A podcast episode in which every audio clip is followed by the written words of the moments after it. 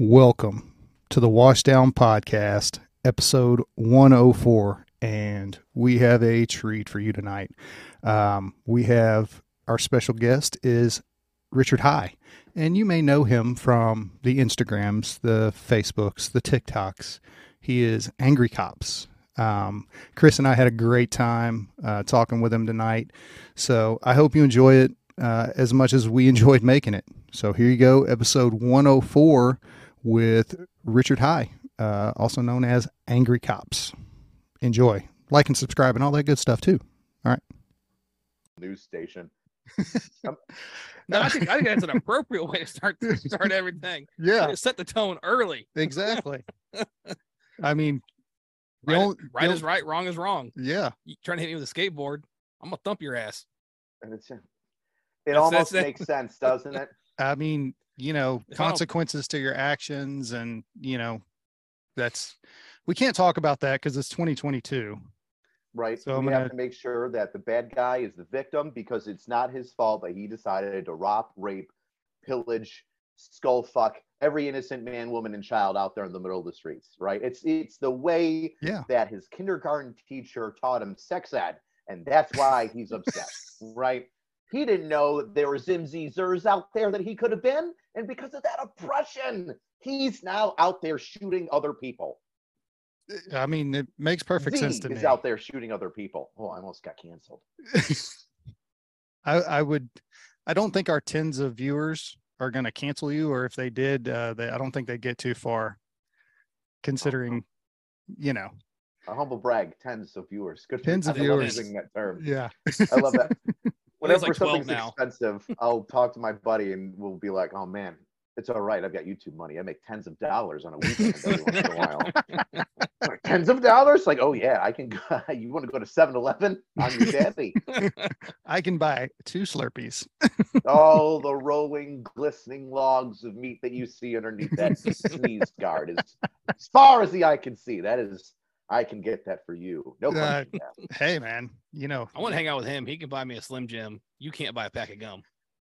sh- fuck you, man. That's Yeah, I There we can not get you- funny. Get you some tornadoes. Yeah, we made a whole nine dollars That, now, that was so like a whole 45 seconds before I got to fuck you up. we haven't been in the same room for like a month and a half. So That's been glorious. I know it's I we went there's like a, a jaded couple atmosphere about you two. Well, so we met a little over 18 years ago in the fire academy, and he sat at the table behind me. And then we worked at the same station for almost 10 years. hmm So we know each other quite well. Damn. I can't imagine staying at one spot for more than like five or six years. It I- wasn't by I- choice by either of us. Yeah. Nope. Nope, it was not. my position right now in the range wasn't my idea either. I was like, I should probably get off the streets. The amount of YouTube videos being made about me. Let me just let me take myself away from this environment that I love so much, and just uh, I'll just train some academy kids. Uh, I, you know, well, I think uh, IA would be a great spot for you. oh no. Funny enough, I have made a lot of friends in the internal affairs office based on the stupidity that people have like made complaints about me. I'll give you a story. Um, there's um donut operator actually did a video on it. There was an armed robbery came out. Kid gets robbed at gunpoint. They take his shoes, they take his bike, he runs away. Don't they don't take his phone. He's able to run away in his in his socks and call from like a couple blocks away. I'm only a couple blocks away. So I'm the first guy there. And I'm like, hey, what's going on? Did you call? He's like, yeah. I'm like, what happened? Fill me in. What'd they look like? Where were they? He's like, they're one block over there. And I was like, one block? Get in the car. We can get one now. Let's go, buddy. So, so I put this kid in the back of my car and he's like, they're going to see me. I'm like, no, man, the windows are tinted on the back. You're fine, which they are. Not lying to the kid. He's, I'm not going to make a victim, another victim again. So I'm like, no, man, just point him out. So he, we get to the, the one block away and I got another car there that's just backed me up and another car I couldn't get there fast enough. And we're sitting there tumbling and, and tussling with a couple cats. They throw the gun, we grab the gun. One guy gets away, we grab him. That or it was it was chaos. And so during the, the beginning parts of it where we grab the gun and we grab one of the guys that had it, they, they like passed it off to. We throw him in the back of the car, we secure the pistol in another car or in my pocket, I forget which, it's all a blur now. And I go up and I grab somebody else and I go, "Come here, you!" And they're like, "Who? Me?" And I'm like, "Yeah, you, fat boy." And I grab, I grab fat boy and I throw him in the back of the cop car because literally when we're driving up, the kid, that the victim goes, you know, it's this guy and that guy. There, I those two definitely robbed me that I can see right now. And I was like, okay, cool. Well, there's there's a couple guys in white shirts. Which one is it? Is the is it the skinny one or the fat one? He goes, it's the fat one. So I'm like, cool. I've got I've got fat guy. Get fat guy. And it came out. Come here, fat boy. And uh, so I arrest him. It turns into an even bigger shit show because Fat Boy's a juvenile, and Dad tries to let him out of a cop car after we've arrested him for armed robbery. Kind of a big deal. a And little, little bit. yeah, a little bit, right? You know, you think Dad would be like, I should probably step out of this one. No, he got in the middle of it. So he goes down. He goes to jail because he's, you know, trying to unarrest someone that we're arresting out of a moving cop car. So that whole thing goes to trial and all this other stuff. And within like the first month, uh, I get an internal affairs complaint after this event within a month, and it's for the it's for the event. I'm like, what did I do wrong that I would get a complaint on this event? I did everything right. I was super like pol- I want to say polite, but I was super professional. I told people like what to do, what they were getting arrested for. Come here, move this way. Everybody back up. I was authoritative and stern, you know, which you could maybe think is an asshole, but I wasn't like disrespectful, flying off the handles, f yous, f this, you know, anything crazy. I get up to internal affairs, and the internal affairs lieutenant's like laughing and shaking his head. He's like, "Hi, uh, whenever you come here, I know it's gonna be funny, and I know that whenever you tell me what happened, it's gonna be what I see in the video. But the way that you say things sometimes cracks me up. And I'm like, what do you mean the way that I say things cracks you up? He's like, just just watch the body cam footage with me. And I'm like, okay. And so I watch the body cam footage and sure as shit, you know, I'm walking around and I grab the gun and I grab the guy and we're moving shit around and I'm like, come here, you. And he's like, who me? And I'm like, yeah, you fat boy. and I just and he stops the video and he goes, and you can see he's holding back like laughter because he's re- this is recorded event. They record everything in internal affairs, so he mm-hmm. has to be uber professional too. And he's just like, "Do you recall calling him fat boy?" And I was like, "Yes, sir, I absolutely did." He's like, "Why did you call him fat boy?" I go, "Well, it was the physical description that I got from the victim at the time. There was two people in white shirts. One was skinny and one was fat. I asked him, "Is it the skinny or the fat one?" He said, "It's the fat one." And so that was just the thing that came out of my head is you're the guy that I have to get. You're the fat one in the white shirt, and that's what I said. He's like, okay. Well, as the interview goes on, I I have fairly large vocabulary, so I just start thinking of different adjectives instead of fat boy that I can use. I'm like this moderately husky child, this um, what I would consider obese, uh, juvenile, you know, and I'm just keep laying it out there. This thick kid. Uh, I'm just like, well, you don't want me to say fat, so For a ton so of I mail. stopped saying fat. Yeah. So you you got in trouble for fat shaming a suspect. And why, you know, it wasn't even fat shaming. I got I got in trouble for correctly describing the victim's uh, description of his assailant.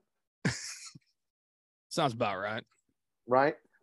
And you know what's going to happen is I get to, I, I forget what happened to him, but I'm, I'm sure that he probably got off with like a, a juvenile offender status or youthful offender status. It was like, hey, even though you were involved with an armed robbery with a gun, you're still a good kid. Fuck what? Yeah. How I mean, that's got to be frustrating. is. Right. I'll, Like, I'll tell you what. How, how do you guys deal with that? you don't. You just get you get super mad and jaded. Uh, so I'll give you an example. That's probably the most honest answer we've had. ever. Yeah. Yeah. you, you get, you get super mad at the system that everybody says is out to get everybody. If you listen, listen, everybody in the world out there, the tens of people that are listening to this podcast right now, do you know how fucking hard it is to get convicted of something? So fucking hard. Because step one is the defense attorney and the prosecutor get together and they look at your file and they say, all right, did he make a major mistake in this arrest? Even though there was no intention of making a mistake, was there some sort of procedural thing that would trip them up, right? So they get off on like a fucking freebie. just some random piece of paperwork that you you wrote wrong, and then you go to court and you explain, I miswrote that box. It's supposed to be that, even though you're the one that filled it out and you're the one there that's brought in to testify about the paperwork being done correctly or not. You'd be like, no, no, no, I made a mistake. That's supposed to say this. They'll be like, ah, throw it out, throw it out, and you'd be amazed at some of the bullshit that happens that get, that cases get thrown out on. So that's one. Two is they'll do a plea. And I'm talking about stupid pleas. I'm talking about this robbery against a like I think it's a 16 year old kid, and like one of them was like a 27 or 28 28 year old man robbing a 16 year old with a gun and then beating the shit out of him with his friends, right? You're going to say, all right, that's that's a C felony. You've got, you know, double A, A, B, C, and it goes down the line of felonies, right? It's violent felony. Ooh, ah, big deal. With the gun in New York. Ooh, ah. I thought you deal. guys didn't weren't allowed to have guns in New York. Only the bad guys are, and they won't get charged with it because it's not their fault. So they'll drop that C felony. That's probably just for the gun alone is seven years maximum. Just for the first gun is like five to seven. They'll drop it down to like a D or an E felony just to fucking get it out of the system. Just so they could push through with some of the bigger murder bullshit and the nonsense that people want to take to trial because they think they can beat it. And so you're taking super felons and dropping them down to like, all right, we'll give you four years probation. You just robbed a 16 year old and beat the shit out of him. That's a grown ass man. That's basically child abuse. You're gonna let this guy walk around with a fucking firearm that he stole? What? And then the third way that you get convicted is you actually did it and you're so fucking caught that you like you're red-handed and they don't plea anything down, which is very rare. So if you go through the entire system of you got to get picked up by the police, you got to do something wrong for us to see you, then we arrest you, then we got to make sure all our paperwork's right that you don't get some, some plea on. Then it's got to be your first time. If it's even if it's your second or third time, they'll fucking drop shit down like crazy, like it's nothing.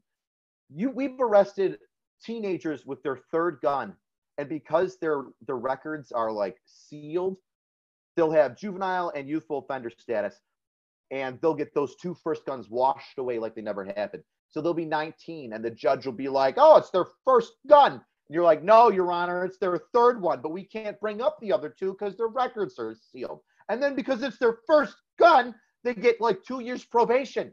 You're like, this is their third gun. Their third gun in New York State, mm. illegally owned. Half of them were stolen. And you're giving them two years of just probation? Like they give a fuck? And now they took away probation. Like probation used to have teeth. They used to go inside your house whenever the fuck they wanted because guess what? You were a felon that decided I don't want to go to jail, so I'm gonna I'm gonna lose some of my freedoms, so I'm not in jail. And now they just New York State said, uh, you know what? Fuck it. Just uh, when you're on probation, it's just like out of jail normally. Call in when you want. Leave the state. Don't let anybody know. Yo, it's bad. It's fucking bad. So yeah. Yeah. If somebody's convicted of something and they're like, ah, man, I got a raw deal. No, man, you you super fucked up. And now I know that you're a turd because you don't own it. I've got friends that are felons. They're like, yeah, man, I fucked up. I did this thing. I got caught. I should have done it another way. Wish I would have gotten caught. And I'm like, I respect that. All right. Not that they shouldn't have done it. They should have just done it to where they didn't get caught. Yeah. I mean, I know dope boys that I, I like. I can't go and arrest them right now, but I know that they move. They move kilos and kilos of coke and dope. I had a dope boy buy me breakfast one time. I was like, nope, no, thank you.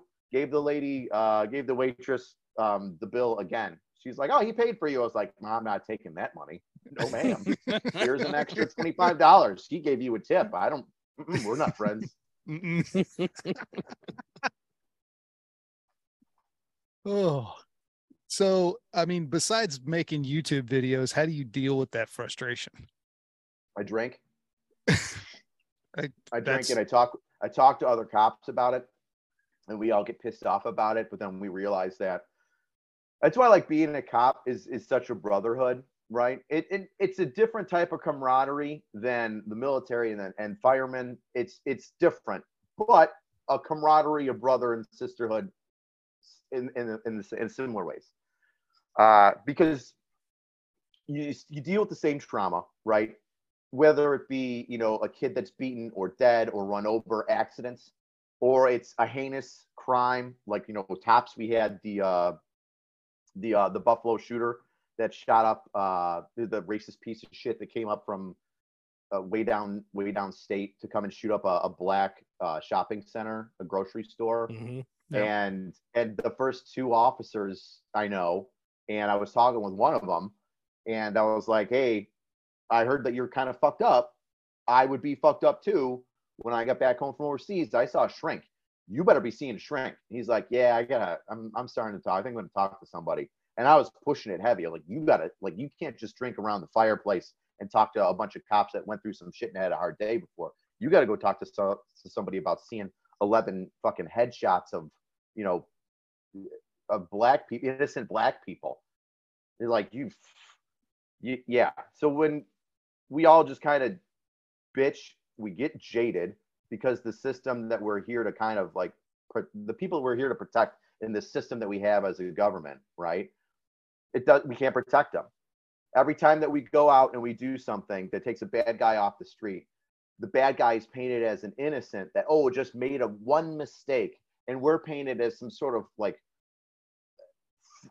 dog frothing at the mouth waiting to bite some poor minority like in those crazy uh like 1950s and 60s black and white photos at college campus uh, protests. It's like, like man i live in the city that i work in. I love my city. Every time i go somewhere i tell people how proud i am of my city how great it is how it's uh, uh, this amazing mixture of white black hispanic and I'm talking like we got crazy Burmese, we got people straight from Africa. It is an when they say melting pot, my city is an amazing melting pot of people that really get along, which is odd because when you get a whole bunch of people from a bunch of different viewpoints in life and they get together, usually you'd think there'd be some sort of chaos, but it there isn't. There's no race war in Buffalo.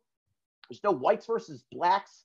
There's no Hispanic. There's like a, a majority black part of town, a majority Hispanic part of town but it's not seemed as like they're pushed off in that that area. It's kind of like their cultural center. It's Buffalo's a really unique town, and it's super frustrating to have the head honchos in New York State and even in my county that say we need to protect the bad people that are making all this harder instead of assisting police officers and the people that need to be protected that are giving you their hard-earned tax money it, to to see them cast on the wayside for stuff like bail reform is absolute trash Well, I think that's part of that is just the people that are making those decisions are just so out of touch with reality and what really goes on at Yeah. the the normal people level, for lack of a better term. yeah I mean, you're talking about politicians who've never had a real job.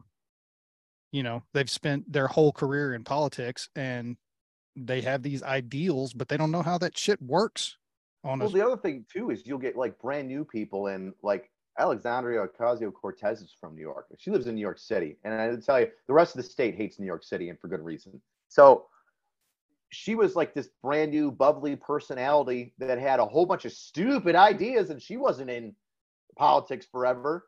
But she, where did she grow up? She she grew up in New York City, one of the most liberal cities in the United States, where it's a fucking echo chamber where anybody that's like conservative or right leaning, almost independent or a moderate, are looked at as like crazies. Eh, Like how when you're when you grow up in that bubble and you think that the other person on the other side of the aisle is just a complete nut job and all they're trying to do is bring down you know minority folks that you're fighting so hard for because all you've heard for the past 30 years of you growing up in New York City is how racist and horrible the country's been but this this city is a utopia because we're going in this specific direction. Like, I would agree that a lot of people stuck in politics for a long time lose their head too far up their ass. But there's also people like AOC that just are in this echo chamber that don't know how to think outside the box or say that they're wrong. And then you get stuck with dopes like that. Who I mean, she's got to be voted in forever.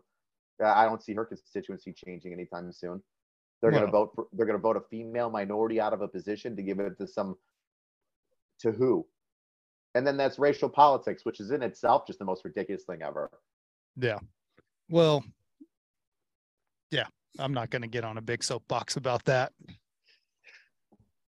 They, uh, the whole being separated or divisive along those type of lines, especially in a country like this, is so stupid because it is like you said, we're a huge melting pot. The whole country is like that Oh yeah. and we we have more similarities than we have differences and if as long as we let politicians divide us we're going to continue to be divided Mhm. so you know vote them out or deal with the consequences Oh well, New York State's dealing with the consequences. I mean, just- we've got a brand new governor that we're. I'm in. I'm well. I work for that. I work for. I work for her. you do so, So there's that. there's Work for. yep Boy, do I. Bye. with a glorious mustache Man, speaking of people that redid the bail reform that fucked everything up, my governor. Hmm. Wow. Wow. wow, wow, wow. yeah, I mean, let's she was just only.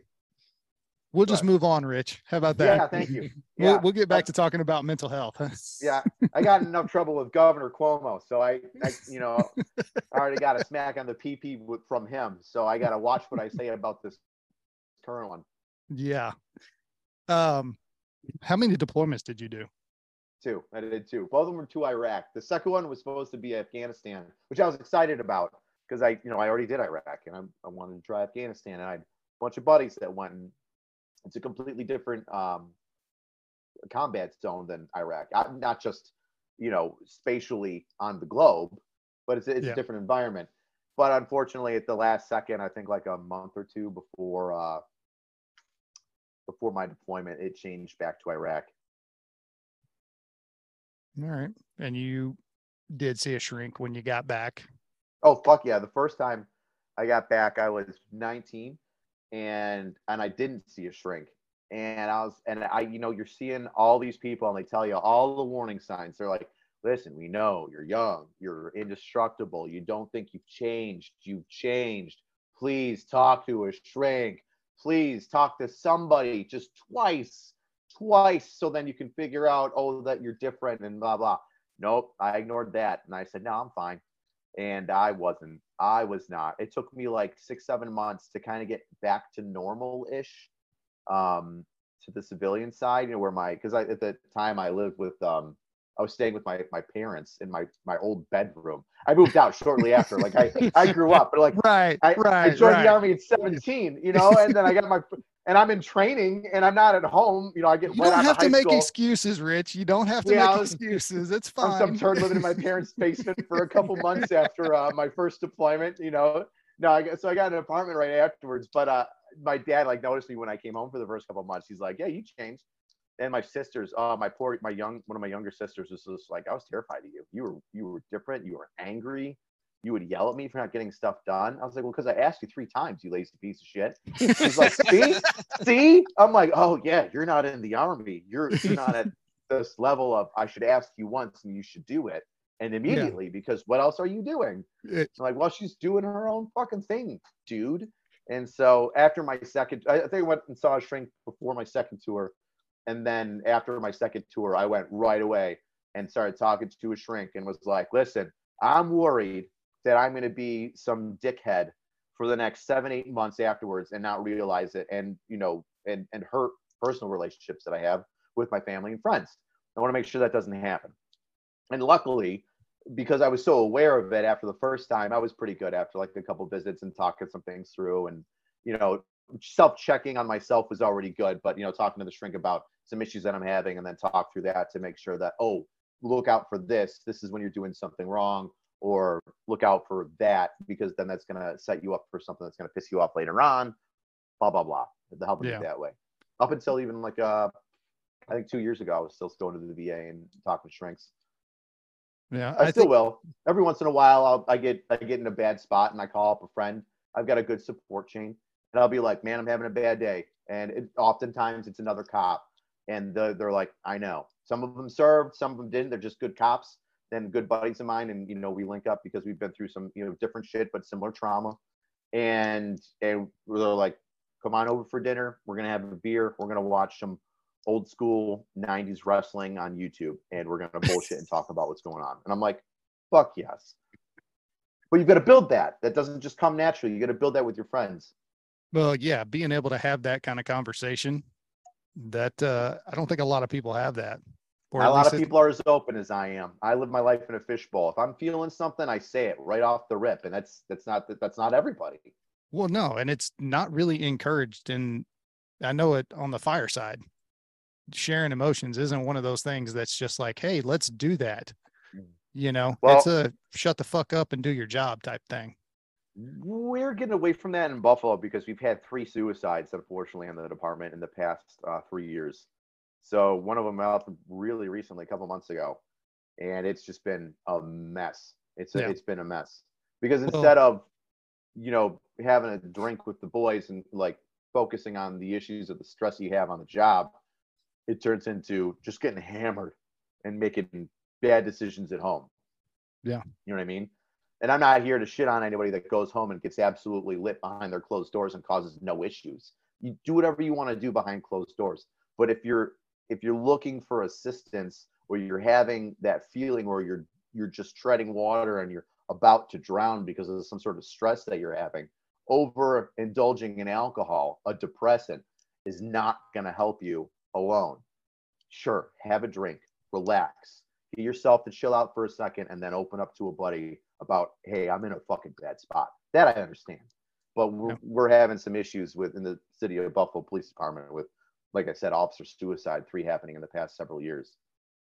Yeah. But you guys are taking steps, I'm assuming. We have a peer support hoping. group, Okay. but they're kind of crossing that hurdle of I don't know if people see it this way, right? But I'm I'm a good judge at like viewing things through other people's lens.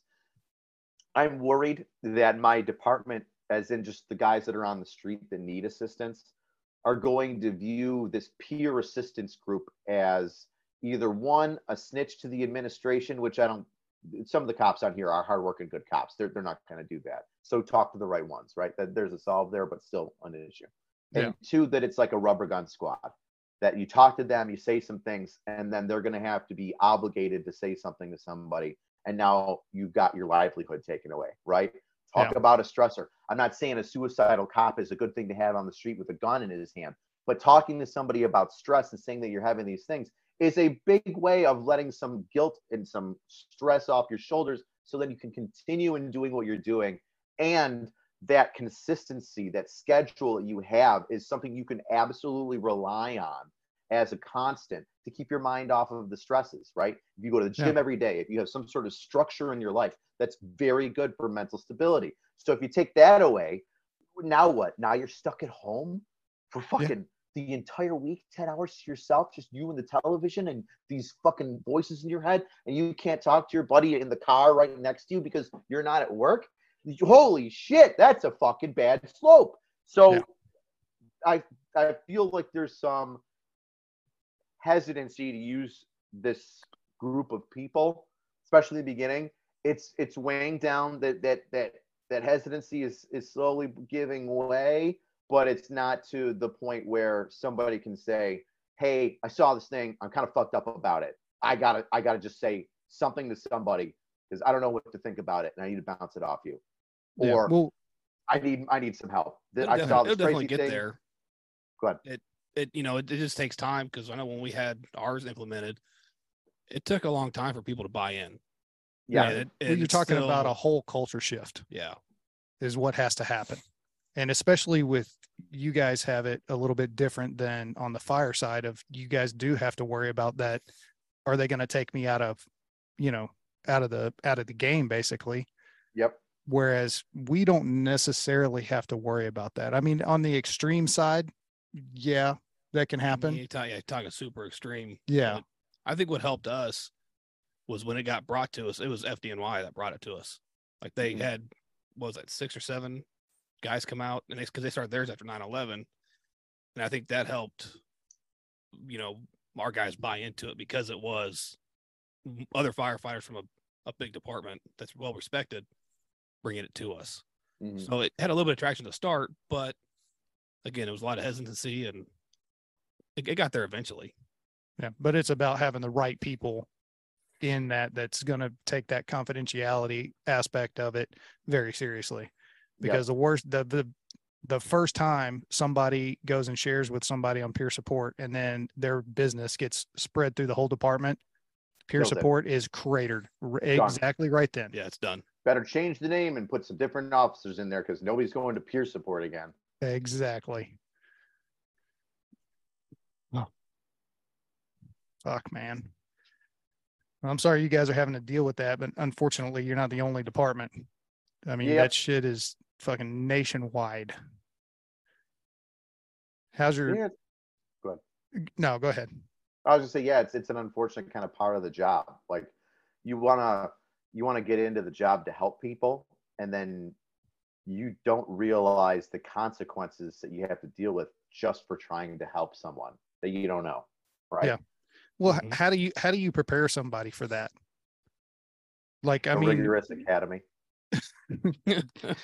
so Yo, you, want some straight answers? I'm giving you straight answers. no, I'll tell mean, right now, a, a rigorous academy. Uh, I'm I'm in my academy right now, and I don't like any of the recruits. I don't like any of them. You, uh, dude, there there are instructors that go in there and they say, "Hey, listen, I want to see you succeed." I don't. I want to see you fail. I want to see all you morons that don't want to be here, that want to come in here for like the you know the eighty thousand dollar paycheck after five years, and uh, and, just want to sit down and be a slug and not work your balls off. I want you to go away. I want the cream of the crop. Tell me I'm wrong. no, you're not wrong.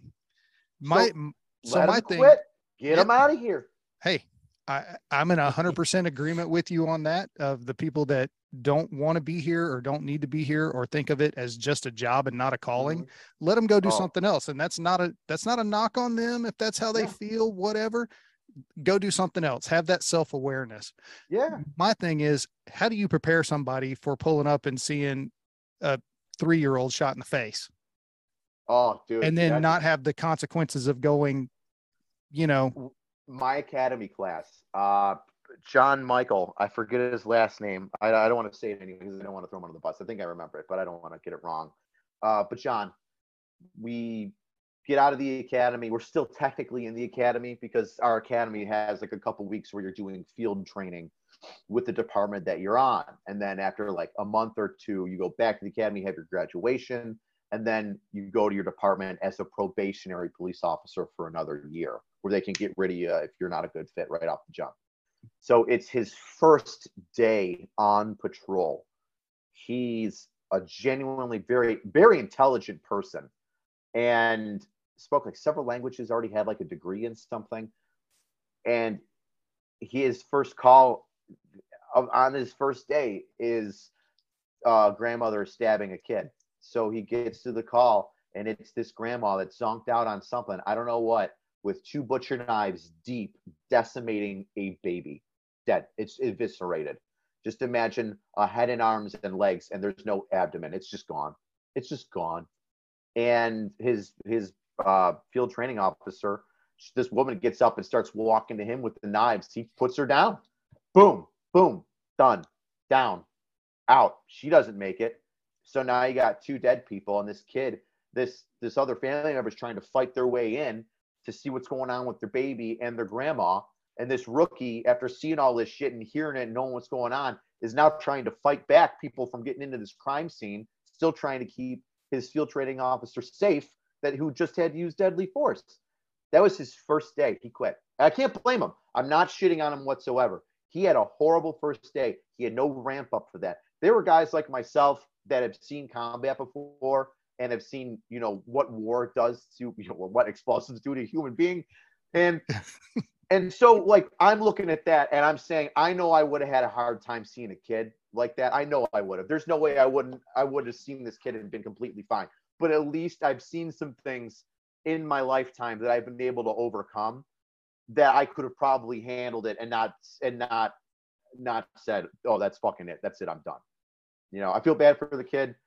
Great, like I said, and very intelligent. And he's absolutely fine doing another job in another occupation. I, I lost track of him like five years ago. But that's yeah, you're right. How do you train somebody so that their first day on the job where you put on a uniform, it's dead baby, grandma killing. Now you got to shoot grandma. Yeah. I mean so how do you how do you do that in an in an academy stress You know? but i I'm worried that some I'm worried that city administrators and the overseers of academies, which usually is like um like a a community college dean, whatever they might be, because they're often you know uh, county colleges often host a specifically I'll speak for New York host a county police academy where everybody in that county gets sent to. So you've got like the head of the academy who usually was a police officer in some aspect, and then you've got them who they answer to the dean. Then you have the department administration and the city that hires an administration. My worries are that people in civil service, whether it be the water authority or parking tickets, these not fire or police look at civil service jobs like fire and police and say, well, you took an exam, you should be able to get in. And we should give you as many times and as many chances as you can to pass it because once you do, you're good to go.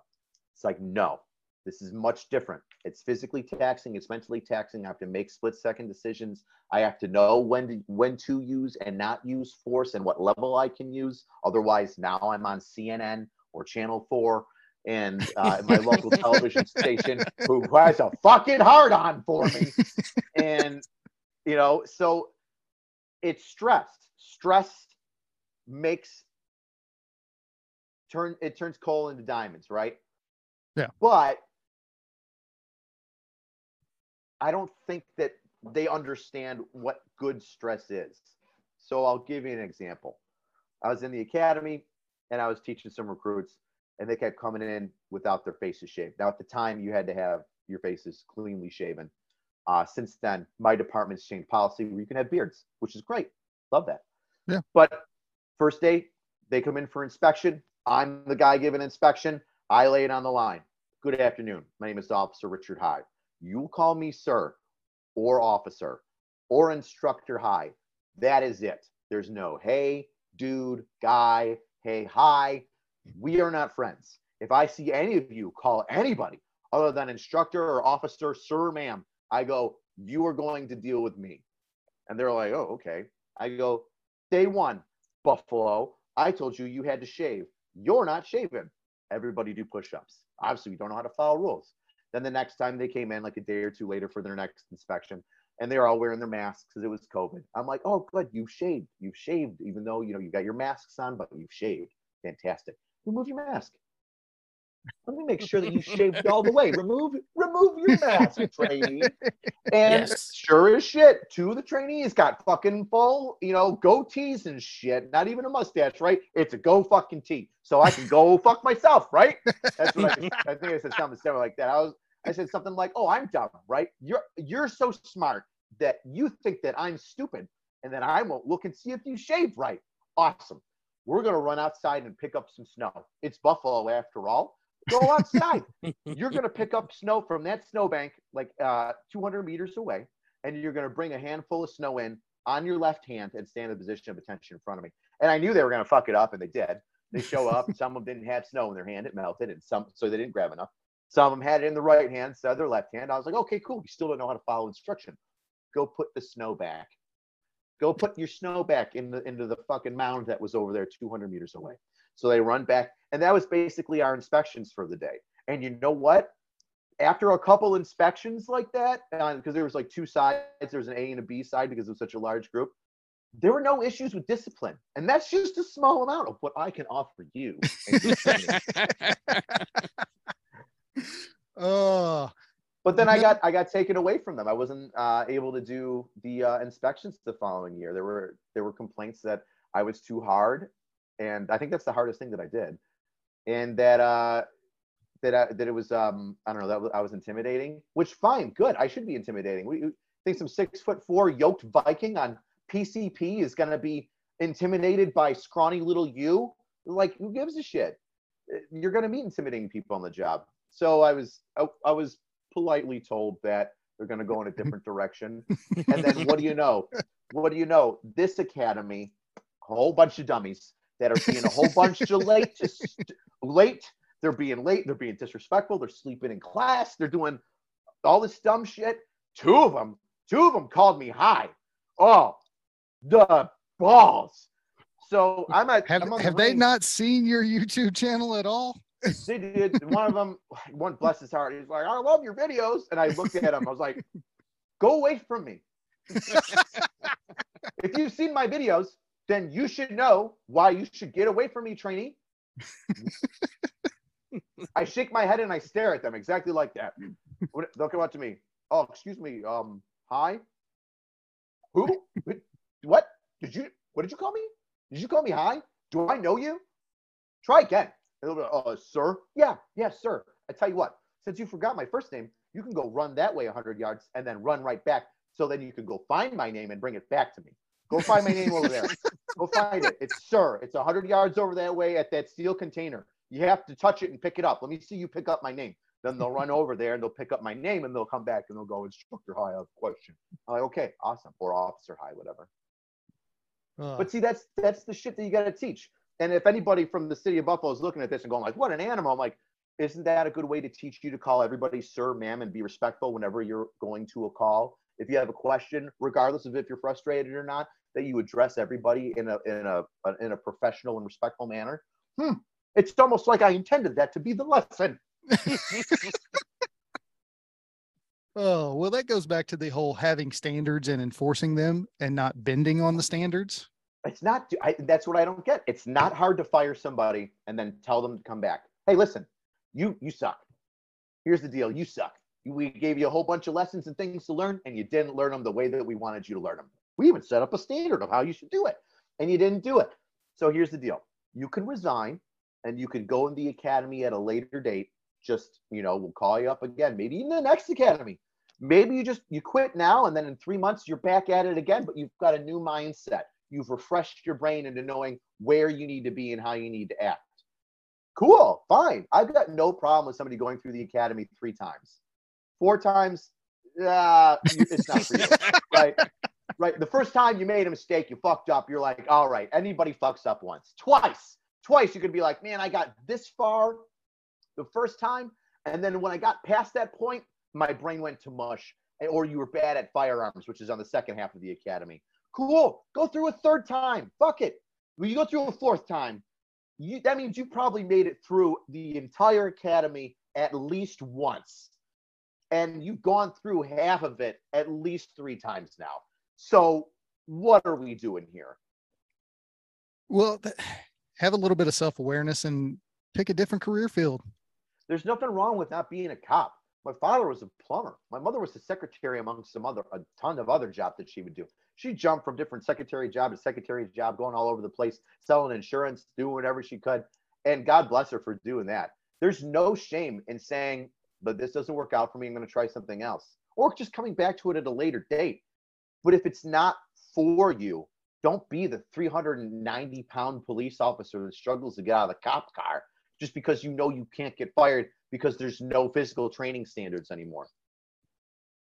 which blows my mind of why and, and it's on the fire department too I, we don't have a uh, like why I, I don't know. You know, I I think it's because uh, people are are afraid of failing. I think that's why. I think you've got guys that get injured or get hurt or whatever excuse, a legitimate or illegitimate excuse that they have. And they're afraid that if they make a rule that they may not be able to follow it. yeah well guess what though the the consequences of that are if you're that egregiously out of shape or Yep. unable to do the job it could cost somebody their life one of your friends Yep. Oh, yeah. so You're going to tell me that you can't run anywhere? You got to use a car to get to a whole bunch of places because you're so out of shape? How the fuck is that going to work out when I'm running through the projects where cars don't fit because they intentionally put up barricades so cars can't go in and out of there? What? I got to sit there for 30 seconds, which feels like an eternity as I'm getting pistol whipped with somebody else's gun? Yeah. No, thank you. To get there fast. Better steal a moped. Maybe they could uh find that guy with the skateboard he flip his way over to protect me. oh man You got anything? You're just gonna sit over there silent for the whole. No, I'm. I'm the fat guy. I can't say nothing. But this. He's I'm talking not- about. He's talking about me. I'm not. Hey, listen, change your life. I'm gonna have to go home and eat my feelings now. oh Jesus! It looks like you ate somebody else's too. I did. Why do you think Jeremy's skinny? he looks Oh. over at Jeremy every time at lunch. Like, you gonna finish that? And just grabs it. Pretty much. Yeah. I'll look out for my guys. What can I? What can I say? hey man, there's nothing wrong with having the strong. If hey, if you're big, you better be strong. That's it. You want to be you want to be lean. You're the fast guy. Cool. You want to be you want to be bigger. You better be the strong guy. I'll chase the Yeah. guy down, but you better be huffing and puffing your way behind me quickly, so then you can you know help me put this guy in handcuffs. Oh, absolutely. I'm, I'm, all- I'm the guy that lays on top of the combative patient. You're a Like, what are you gonna do? What are you gonna Just smother him. do? Yeah. I can't Nothing breathe. wrong I'm sure you can't breathe. this is the decision that you made, sir.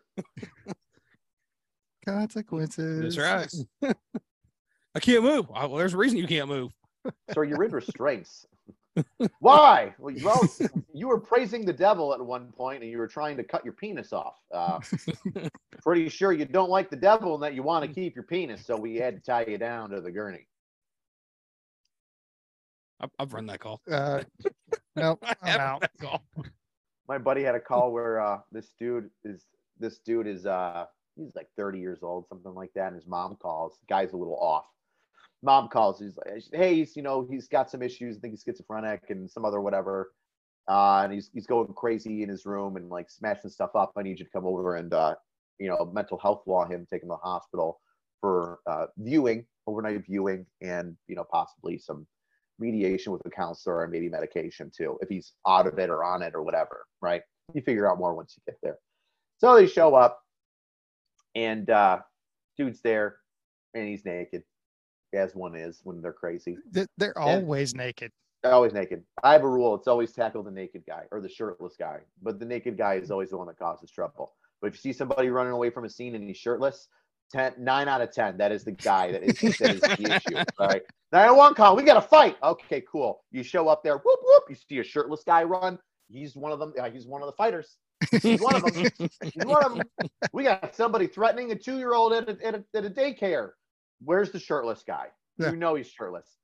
So my, my my buddy pulls up to this, you know, this call with, you know, you know, 60, 70 year old mom and 30 year old schizophrenic son. And it's like, what's going on, buddy? Like, uh, it's okay. I fixed it. I got the demons out. They're like, what do you mean you got the demons out? And they look down and his hands are bloody. And uh, he had ripped out his own testicles and put them in the sink. Wow. Split his, o- split his sack right down the seam, pop those bad boys out and put them on the sink. Mom, uh, mom fainted when she saw them. She's like, "What are those?" Oh, boom.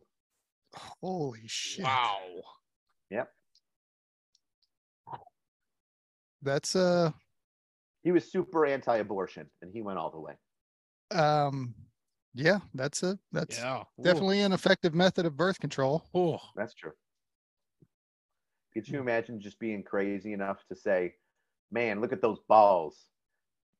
I got to get them out of me. They're making me sin." And then you just split your sack open and rip them right out. Just Mm. 100% committed to it. Are- Go on, gentlemen. Think about that for a No, I'm, second. the- I'm thinking about that. Are you okay? The commitment you have to have and the pain tolerance. That man could have been an ultra marathon winner runner with Yeah. that mindset. They were like, I feel no pain. I'd run through everything. Why didn't the voices tell him to run a marathon? Good lord. They never tell you to do anything constructive. Right? It's always That Like- that's the people you got to drop into the war zones. Like, hey, Yep. go go go take care of that over there. Go. Mhm. send like the ones that are like the FBI's watching me, man. Yeah. You're absolutely right. The FBI is. And that's why you here's this knife and grenade. Go in that building, kill everyone. As far as you can see. They're the ones looking for you. Yep. What do I do when I'm done? You're expecting to survive this? Oh yeah. You're like, well, uh, I, I guess stand out, um, stand outside of the building. How are you gonna know it's me though? Ah, jeez, how are we gonna know that it's him? I got an idea. I'll rip my balls out and I'll hold it in my hands. that way you know that it's me. Oh, Jeremy, no, no, somebody else's balls? Yeah. Oh, just yeah, somebody else's balls, not yours. Can we have you remain intact? This is gonna go bad. Like I know we want everybody to die, but this guy's gonna make it really bad looking. It looked like a mountain lion just went off inside of this, you know, Iraqi military camp and just ate everybody. Balls just over the wall. Balls to the wall. That's where that. That's where that Literally. from. It came from the Gulf War with uh, schizophrenic army personnel named Jeremy. Oh, wow. Thanks for giving him my name. Appreciate that, Rich. That's uh, it- I mean, I'm not saying that it was you, but uh, if I mean- anybody in this conversation was going to tear off their balls, it would be you, Definitely them. right? See, yeah, Again. he's got that. Yeah. He's got that. It's in the crazy eyes. voice. Mhm. the lack of the soul behind it, mainly. Yeah. uh fuck you both. I say that with love. That's a massive amount of spit you got in that Pepsi can. Uh yeah, that's a that's an all day bottle. Ugh, I can. Can you? You can work then. Like you can do things and move, and like be a functioning member of society with the lipper in. Uh-huh. I cannot. I have to sit down and watch a football game. I am. I should not be mobile. I'm. I have to. I Uh-uh. I will I will have a dip in, put my face piece on, and go in a fire and come out. It, not a not a problem. You can. You can gut your dip. I can. I usually don't. I just wait. One of the NCOs that I work with puts a dip in when he goes to bed. Um, yeah, Damn. I've fell, fallen asleep with a dip in. He does it every night. He just he's like, yeah, man. So I go to bed. I put a dip in and I just fall asleep. I go, you so you gut it? You gut you while while you're sleeping? Like, yeah, you're not spitting it out. He's like, yeah, man. Why? I'm like, ooh. I had a sergeant major that used to gut Red Man. Oh, Yeah, he was an animal.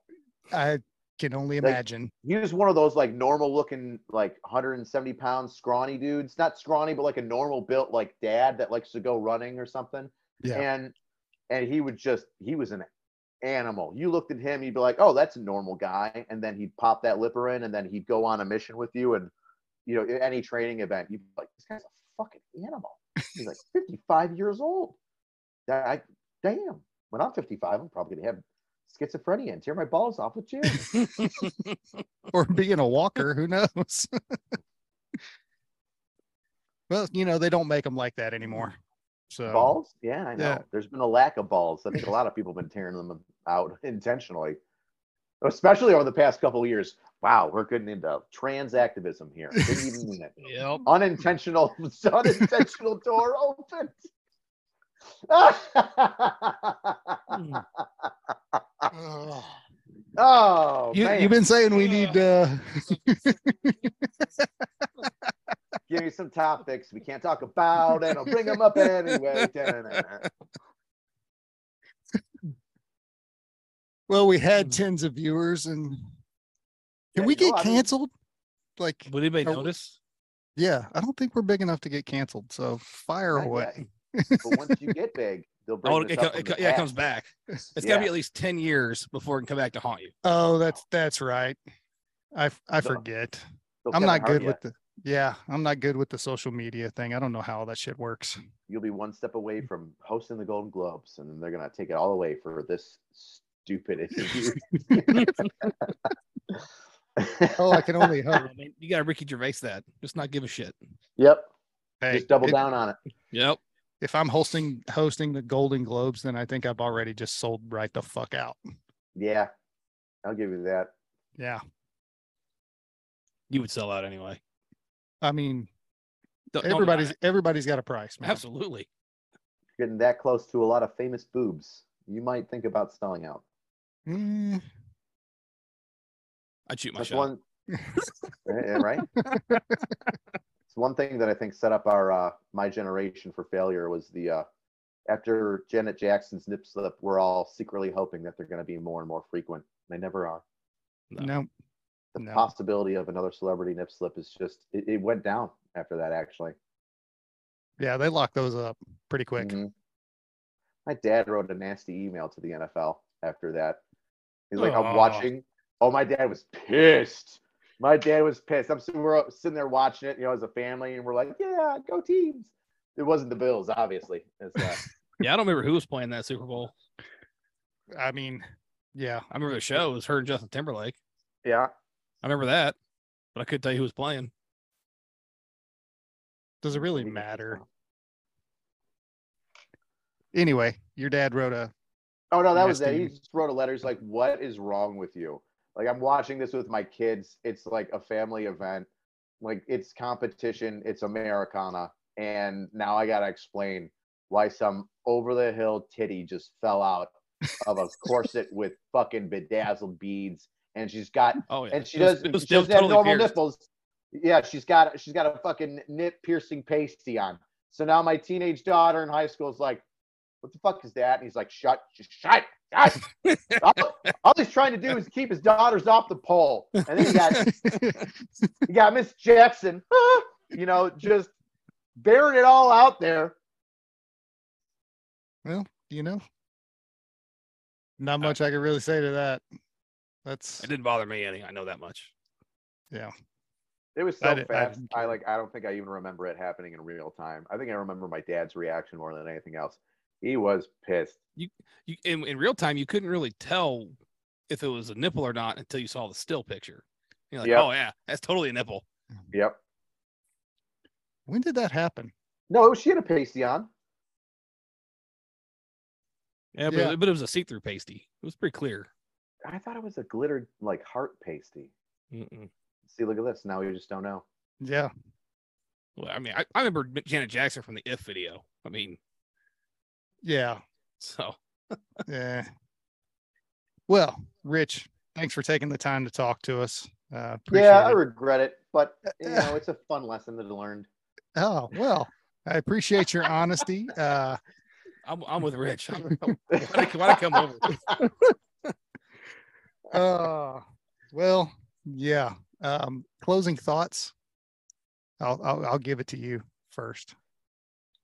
Boobs are great. That's my Yep, closing se- thought here. You know, there's seconded. been a lot of talk about testicles here. Testes, they're good. Keep them inside, right? Don't let those things fall out. And two, Janet Jackson, although it might have been a, a positive or negative moment in your life uh, for watching the Super Bowl, not talking to Janet directly, but you know, those of us that saw.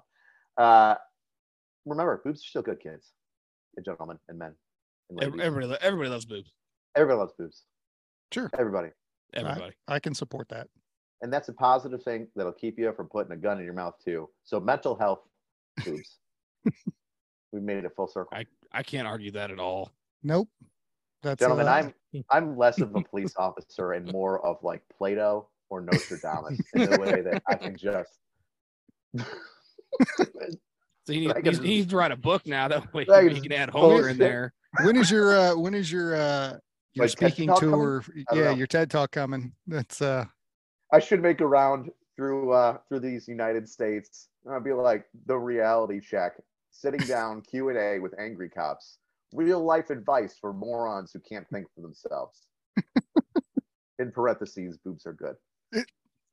I I 100% support that, and uh please let me know. I'll send that out to our tens of viewers. Yeah. So yeah, You angry cops, the less arrogant Andrew Tate of bald white guys. the more abrasive Dr. Phil of bald white guys. uh, I don't think you're more abrasive than him. He's kind of an asshole. the more abrasive uh, version of Joe Rogan. Oh, there you Bald go. white guys. There we go. The less, a- everybody the loves less alien conspiracy guy. Joe. yes. Oh, Chris, closing thoughts. No man, he said it all. The boobs are good. That's you can't top that. I Get down I there. appreciate I appreciate that, and uh, I appreciate your input tonight and participation in this podcast. Hey man, I'm just here to sit here and look good. And failed you're on both it. counts. You're doing Hey. half of that job really, really well. So- doing opinions vary, man. I'll tell you that. Oh. Opinions vary. All right, everybody. Well, thanks for stopping by. Look, if you are struggling, uh, reach out. There are resources out there. If you know somebody that's struggling, reach out, talk to them, let them know that you give a shit, let them know what resources are out there. Um, and uh, yeah, thanks for stopping by. And thanks to uh, Angry Cops, Rich Hy, for uh, joining us on the show tonight. It was a treat. You're welcome. Yeah. Check me out on the YouTubes, the Facebooks, the Instagrams, Angry Cops. Oh yeah, we'll we'll Hey, we'll don't don't forget about TikTok there. Oh You're yeah, I over- still got You're my all over TikToks coming out. TikTok. we'll uh You know- we'll Yeah. Go ahead. I was gonna say, like every once in a while, I'll go on TikTok and I'll I'll scroll through some videos and stuff, you know, when I'm like everybody else does, and lives will pop out, live streams.